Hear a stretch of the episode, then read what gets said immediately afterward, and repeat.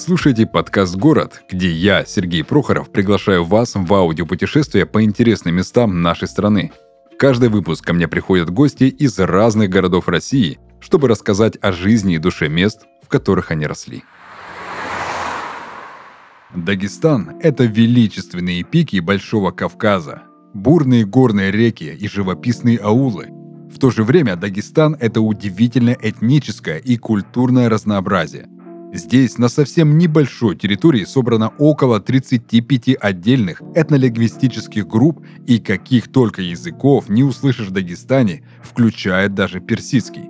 Туристическая инфраструктура в республике относительно слабо развита, и, конечно, это не то направление, которое можно посоветовать любителям отдельного комфорта. Дагестан – это край для любителей приключений. Здесь их ждут невероятные природные красоты, впечатляющие исторические и культурные памятники, а еще радушие и гостеприимство местных жителей. Сегодня же мы услышим личные истории из небольшого нагайского села Республики Дагестан Терекли-Мектеп – а чем он примечателен, узнаем у нашей гости.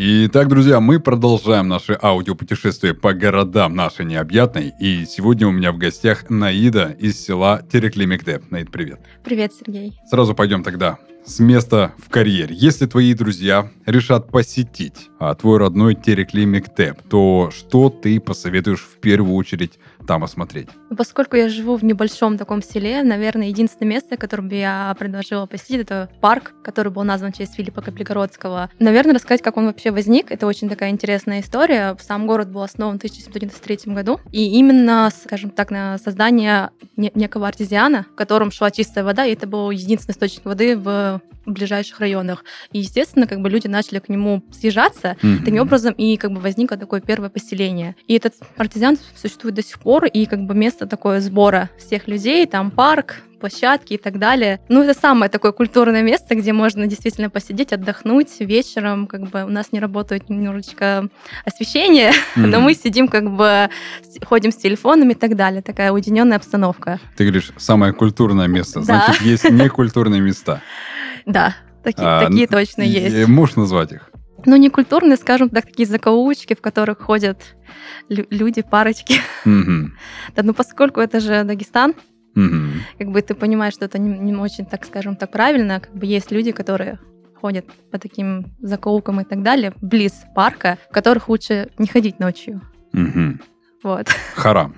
Харам, да. О, я уже, можно сказать, от, относительно шарю. Близок. Ага, окей. А чем это место для тебя лично как-то знаменательно? Ну, тем, что я как бы уже давно уехала как бы, своего села и не живу там.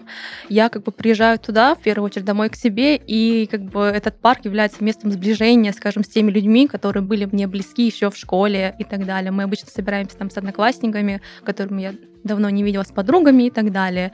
Но это обычно встречи на час-два, но таким образом, не знаю, как будто погружаюсь в детство, время, когда я еще в школе училась, когда мы просто ходили, играли в волейбол. Ну, не знаю, очень так грустно иногда моментами. Прям такое ностальгическое место. Да, очень ностальгическое. Да, когда ты видишь то, что вот дети, которые были совсем маленькие, им было лет по 5-6, и сейчас они играют на этой площадке, совсем взрослые, ты понимаешь, что как бы время течет, mm-hmm. все меняется, как бы парк становится, скажем так, более культурнее, его облагораживают, стараются, как mm-hmm. бы я думаю, таким образом это очень и печальное, и как бы одновременно веселое место. Так, а почему печально? Ну, тем, что ты взрослеешь, ты понимаешь, mm-hmm. что время течет, как бы я старею.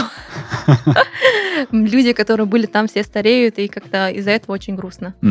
А в каком возрасте ты все-таки решилась на то, чтобы покинуть родные пенаты, так сказать? Ну, это, получается, было, когда мне было 17 лет. Mm-hmm. Я только закончила школу, и, соответственно, как бы в своем селе я не продолжила бы обучение, а мне необходимо. Я выбрала город Краснодар для дальнейшего развития, поступления в университет и так далее. И с тех пор как бы я приезжаю только раз в год, зимой обычно, и, если получается, летом. Угу. Да. Как я знаю, э, по общению, например, вот с твоими земляками, с нагайцами, mm-hmm. я знаю, что не всегда девочкам удается уехать из родного села, из родного аула, городка. Максимум, куда позволяет девочке уехать, это в ближайший город. Например, не знаю, Мгм. там Махачкалу, а, Дербент, а, то есть э, Ну, еще в пределах района. Да, да, чтобы все равно была под присмотром. Как тебе это удалось? Ну, наверное, в первую очередь, потому что у меня очень современные родители, которые видят как бы, будущее в том, что надо развиваться, независимо от того, девочка или это или нет. У нас просто получилось так, что у нас в семье только три девочки. Соответственно, наш отец хотел, чтобы мы как бы выбились в люди, и как бы есть такое, то, что для девочки единственный путь — это выйти замуж, Мгм. Как бы идти в мед в крайнем случае, как бы, а других специальностей нет. Как бы у меня таких ограничений никогда не было. Как бы любая специальность, что ты хочешь, развивайся, никто тебя не торопит и так далее. Но я знаю очень много случаев, когда как бы такого выбора нет. Я бы как-то, кстати, еще хотела поговорить насчет темы того, что как отли- отличаются, скажем так, нагайцы, которые живут в моем селе, Мгм. и нагайцы, которые живут, допустим, в Чечне. Кстати, Как я бы- очень наслышан по поводу Да. нагайцев именно Чеченской республики. это очень такая тема интересная для обсуждения, то, что вроде один народ, но который, как бы, скажем так, остепенился в одном месте, а который в другом. Мгм. И это очень сильно как бы показывается в воспитании. Я, допустим, как бы родилась в Терекли в Дагестане, но мои родители из Чечни. Мы переехали как раз во время чеченских событий, поскольку у нас там был дом Первой компании или второй? в первый. Мгм. Да, как бы у нас там был дом и так далее, но как бы начались бомбежки и так далее, мы переехали в село Терекли-Мектеп. Мгм. Поскольку у нас как бы достаточно хорошая семья и были возможности, мы построили там дом. Но у многих наших родственников не было такой возможности, и как бы многие жили у нас. И это было как бы, я не помню этого, то, что в одном доме жило, наверное, 30-40 человек, да-да, все родственники приезжали к нам. Вот. И как бы с тех пор, я не знаю, может быть, из-за этого мне и повезло, то, что мой отец как бы... У нас строгая семья, я знаю, что мне можно, что мне нельзя, но именно в планах развития и так далее, я как бы... Все дороги для меня открыты. Мгм. Так чем же все-таки отличаются нагайцы чеченские Они от нагайцев строже. дагестанских? Они очень строже. Чеченские. Да, Мгм. намного. Они как бы, скажем так, очень как бы строго следуют тому, что мы должны быть очень такой одной сплоченной национальности, то, что как бы в планах именно развития и так далее, они как бы очень строги. То есть более плане- консервативные. Да, очень консервативные, я бы сказала. А более, скажем так, дагестанские нагайцы, они, как говорят, современные, и очень много часто возникает терки между и теми, и теми, то, что Мгм. как бы те говорят, что мы слишком Распущенные якобы. распущенные, да, а мы как бы считаем, что те как бы слишком строги. Мгм. И даже это проявляется в разговорной речи. Я, допустим, хоть и родилась в Терекли, я разговариваю на диалекте чеченском, потому что у меня дома разговаривают на нем. И как бы себя в Терекли по моему говору на гайском понимает, что я как бы не оттуда, но я говорю, что я родилась здесь. Наверное, потому что родители говорили на чеченском, на гайском, скажем так. Поэтому я как-то разговариваю на нем. Ну, То есть чеченский язык ты понимаешь? Чеченский я понимала, сейчас не разговариваю. Именно вот нагайский язык у чеченских нагайцев, он другой. М. Он как бы ну, когда ты разговариваешь, ты это понимаешь. Допустим, в чечен- чеченских это больше ше, везде ше, а у нагайских это се. И когда я разговариваю, это очень отчетливо слышно. На- скажем так, на меня в школе очень часто так подшучивали из-за этого, того, что как я разговариваю. Мгм. Да. Просто я это прекрасно понимаю, потому Да. что я вот а, совершенно недавно ездил по уральской территории Мгм. нашей страны. И когда я общался с местными, они мне говорили, слушайте, у вас какой-то Другой. говор. Да, говор. такой, «М, какой у меня может быть говор вообще? То есть, э, если посмотреть мою географию жизни вообще, где я только не жил, мне кажется, у меня нет говора. Откуда у меня? У меня смесь разных вообще кровей, смесь а, разных культур во мне. Откуда говор? Она говорит, нет, у вас какой-то южный говор. И, то есть, э, я понимаю, что, например, находясь на какой-то территории, ты постепенно начинаешь как-то ассимилироваться Да. к этому диалекту именно вот этого народа, Мгм. постепенно как-то привыкать, потому что когда я был в Северной Осетии, я потом э, вернулся на север э, России, мне говорили, что что-то есть такое кавказское, вот, вот именно что-то такое. Откуда я русак? Откуда у меня такое может быть?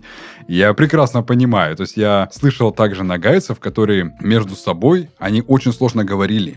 А, Сейчас я это понимаю, потому что, наверное, Да. кто-то был с- со стороны там, Чеченской республики, Мгм. а кто-то именно с Дагестанской. Да. Есть также ставропольские нагайцы. Мгм. То есть, как бы от, а, в зависимости от того, где они живут и так далее, мне кажется, постепенно происходит такое возникают какие-то слова, которые понимают только они. Мгм. Как бы и очень, ну, ты понимаешь по говору, что человек не местный и так далее, и откуда он. Как бы А очень еще многие есть соотносят. А еще есть астраханский нагайцы. Да, астраханский нагайцы У них тоже. еще совсем другой диалект Да. идет. Вот я, Очень сложно, да, это все. да, очень сложно вообще. Сколько национальностей вообще в Дагестане? Около 30. Именно Мгм. если мы говорим о национальностях, а если говорить о языковых группах, то их больше ста, это точно. Какая национальность в Дагестане говорит на персидском языке? Ой, этого я точно не знаю. Не знаешь, я Да. вот как- как-то читал такую статью о том, что какой-то этнос говорит именно на персидском языке. То есть Мгм. тот самый древний персидский язык, который остался еще вот там, не знаю, вот, вот это вроде бы Ирак или Иран, и вот Да. они же там Мгм. персы бывшие. Мгм. И вот они переняли себе, и в Дагестане кто-то говорит именно на персидском. То есть как-то все равно Мгм. интересна такая Ну история, да. которая сейчас, можно сказать, продолжается от тех времен. Да, очень интересно, в принципе, то, что в таком роде относительно небольшой республике так много языков Мгм. и очень много национальностей, и ты приезжаешь туда, действительно Мгм. такой всплеск всей культуры и так далее. То есть можно сказать, если это не будет, конечно, в обиду э, всем дагестанским э, нагайцам, что дагестанские нагайцы более обрусевшие. Да, Это не является оскорблением. наверное, нет. Нет? Ну, то есть э, люди ра- по- по-разному Ну относятся да, к этому по-разному. выражению. Даже в том же Дагестане есть люди, которые как бы ведут себя, не скажем так, по чеченским обыти- обычаям. В том, в той же Чечне есть люди, которые проще к этому относятся. Но если говорить в общем, то я бы сказала, что да. Ну, Мгм. Это именно через мою призму. Мгм.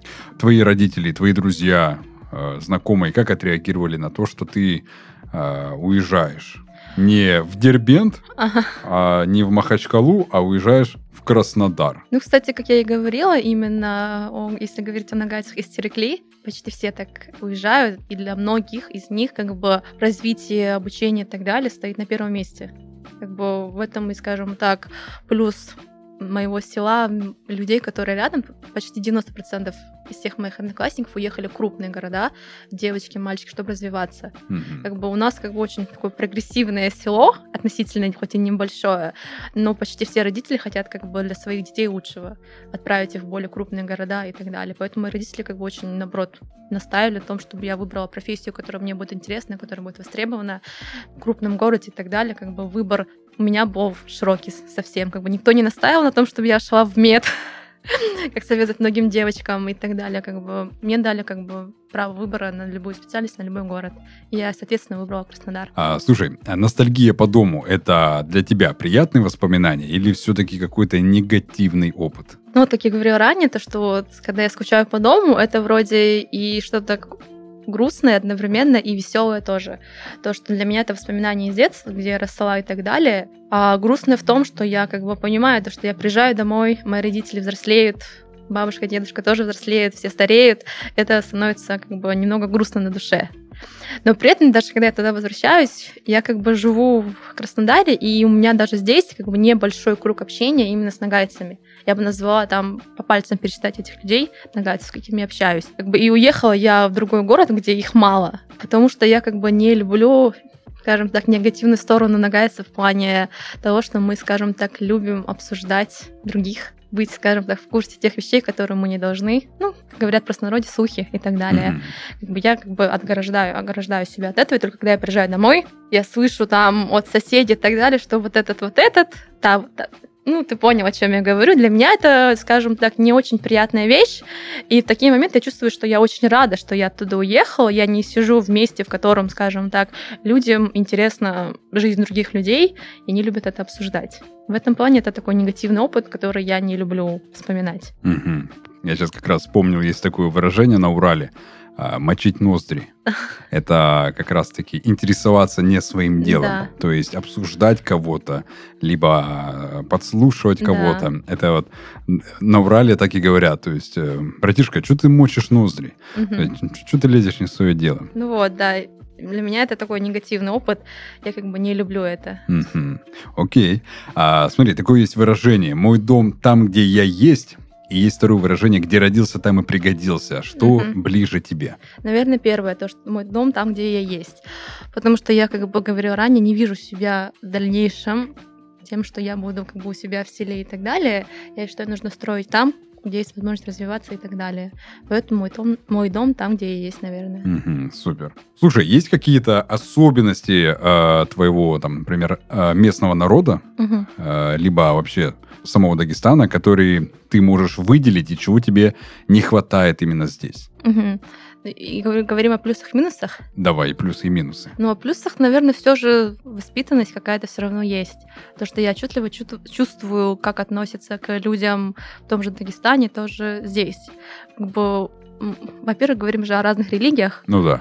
да, как бы и в каждой как бы религии свое отношение к, к разным вещам. Как бы, естественно, я привыкла к, к тому, что у нас есть, то, что мы как бы очень уважаем старших, независимо от того, являются они нашим родственником или нет. Это, ну, как бы здесь это тоже есть, но это в совершенно другой форме, и отношение как бы к другим людям, оно как бы другое. Допустим, к тому, как себя вести, это тоже очень важно. Я, допустим, не приветствую нецензурные слова и так далее, но они, конечно, могут проскальзывать в любой речи, как бы, и даже у меня это может какие-то слова, которые, допустим, я не назову матом, но сам факт. И как бы я привыкла к такому, и то, что когда я приезжала сюда в 17 лет, для меня это был, скажем так, такой культурный шок, то, что люди используют это часто в своей речи. К тому же Просто для связки слов. да, оно и ты как бы в одном предложении можешь услышать больше слов мата, чем нормальных слов. И я как бы хоть и э, росла в одном месте, но как бы ездила в другие города, но чтобы жить именно в этой культуре, где нет вообще никого, такого у меня было возникло именно в 17 лет, когда я переехала.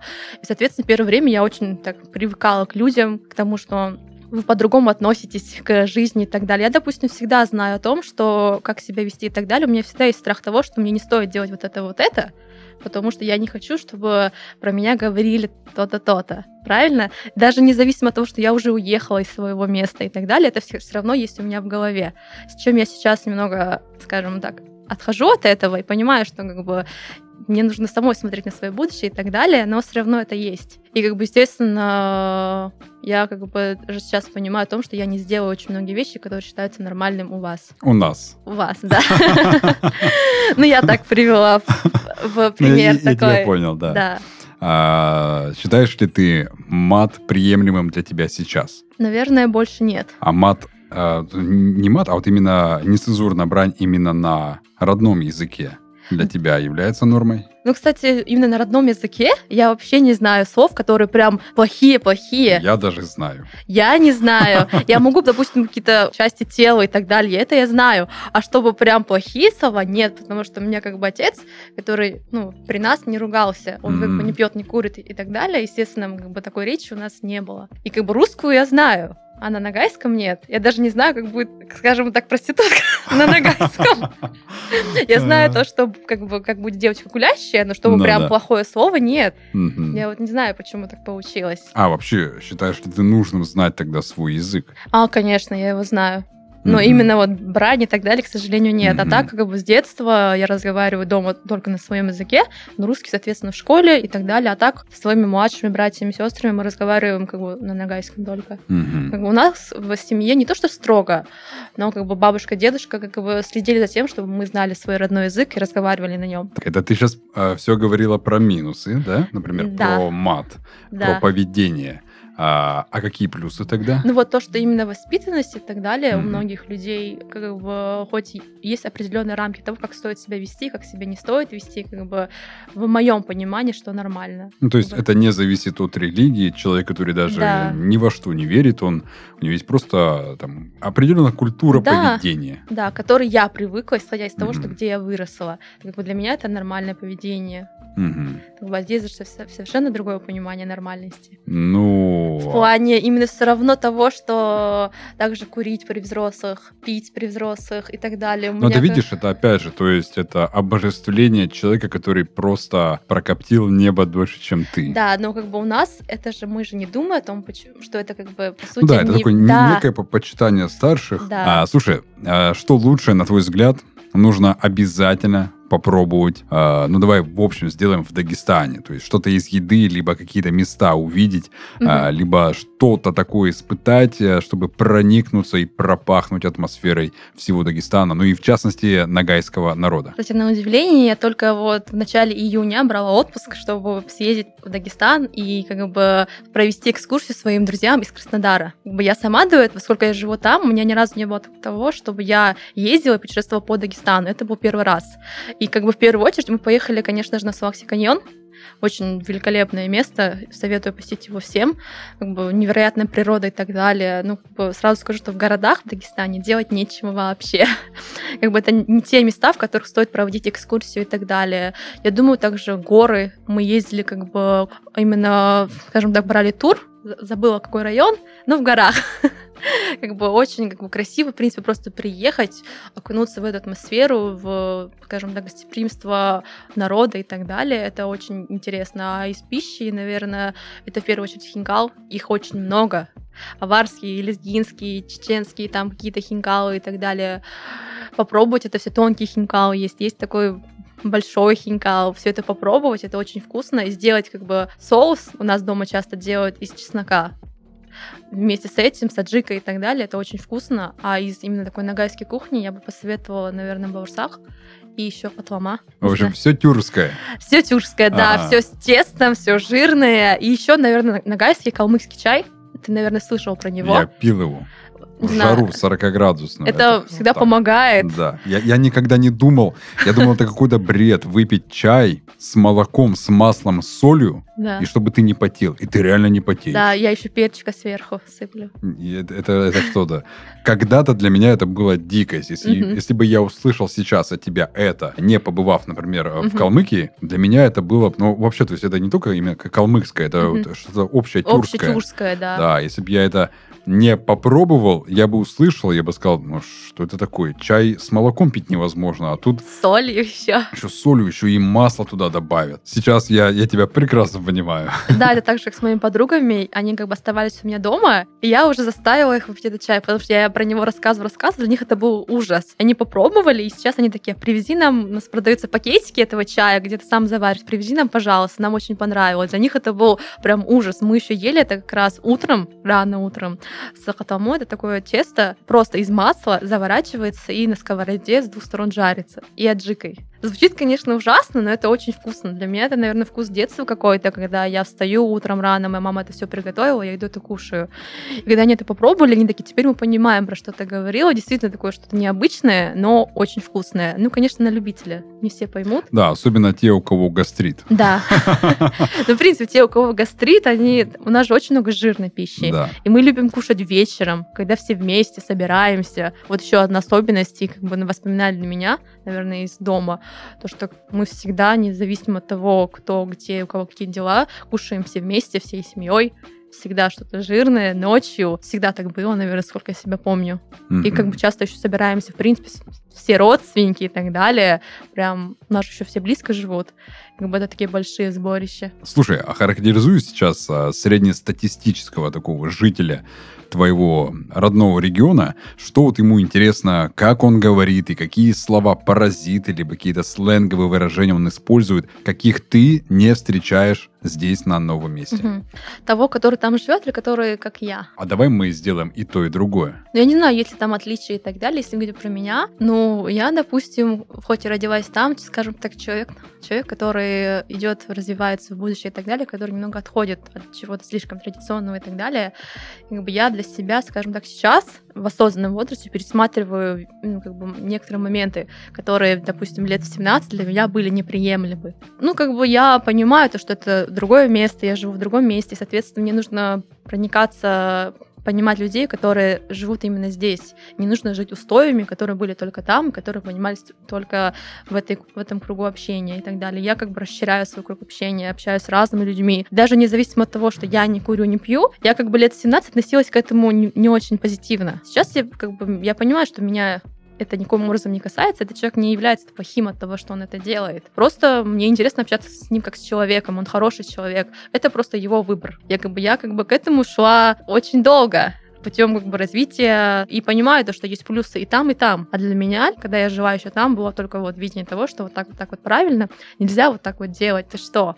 А сейчас я как бы рассуждаю и понимаю, что можно делать. А также, если говорить как бы о там, том, кто остался только там, у меня есть примеры того, что люди остались там, и они до сих пор как бы живут только в этом понимании. Они не, как бы не стараются выходить за рамки этого, смотреть на это с другой стороны. Живут в этом маленьком мире, нагайском, скажем так, мире, и как бы их не интересуют вещи, которые происходят извне. Бы там тоже можно развиваться, действительно работать и так далее, но я считаю, что как бы, там нет каких-то больших возможностей для молодых людей. И если ты остаешься там, я смотрю на людей, своих одноклассников, которые там остались, я понимаю, что если бы они, может быть, были в другом месте, они бы, может быть, по-другому построили свою жизнь и так далее. Но у всех же свой выбор. Кто-то действительно, для кого-то это лучший выбор, для кого-то это так. И как бы не мне судить, а я просто рассуждаю насчет этого всего. То есть у каждого уровень потолка свой. Да, вот.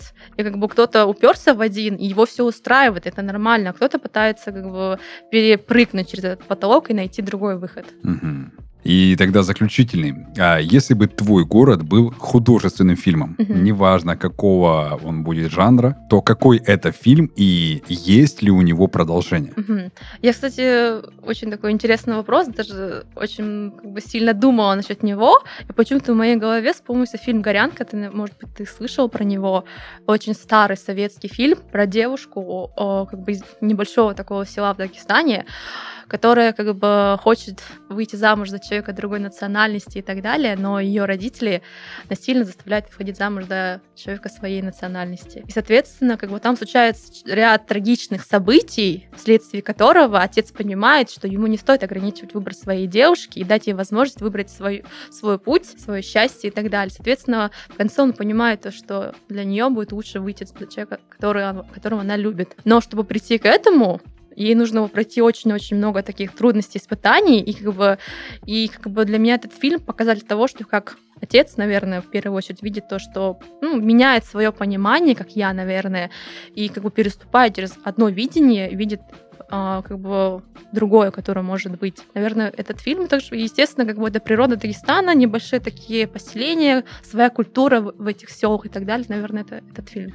Вторая часть у этого фильма есть? Нет, второй части нету. То есть э, тем, чем заканчивается фильм, угу. э, заканчивается, так сказать, облик, получается, твоего ну, родного места. Наверное, для меня это даже не облик, это то, чего бы я хотела, mm. чтобы мой народ увидел, как этот отец, то, что есть не только один путь. Mm-hmm и можно как бы построить свою жизнь по-другому и, скажем так, не стоять у входа просто тупо, а пытаться найти выход какой-то, дверь, mm-hmm. может быть, что-то другое, пересмотр чего-то, чего-то и так далее. Mm-hmm. То есть да, можно оглянуться, оглянуться, посмотреть. Подергать за ручки, да. что-то можно и открыть. Да, ну, как бы не стоять только на одном угу. пытаться пересмотреть некоторые вещи. Угу. Супер. Слушай, супер.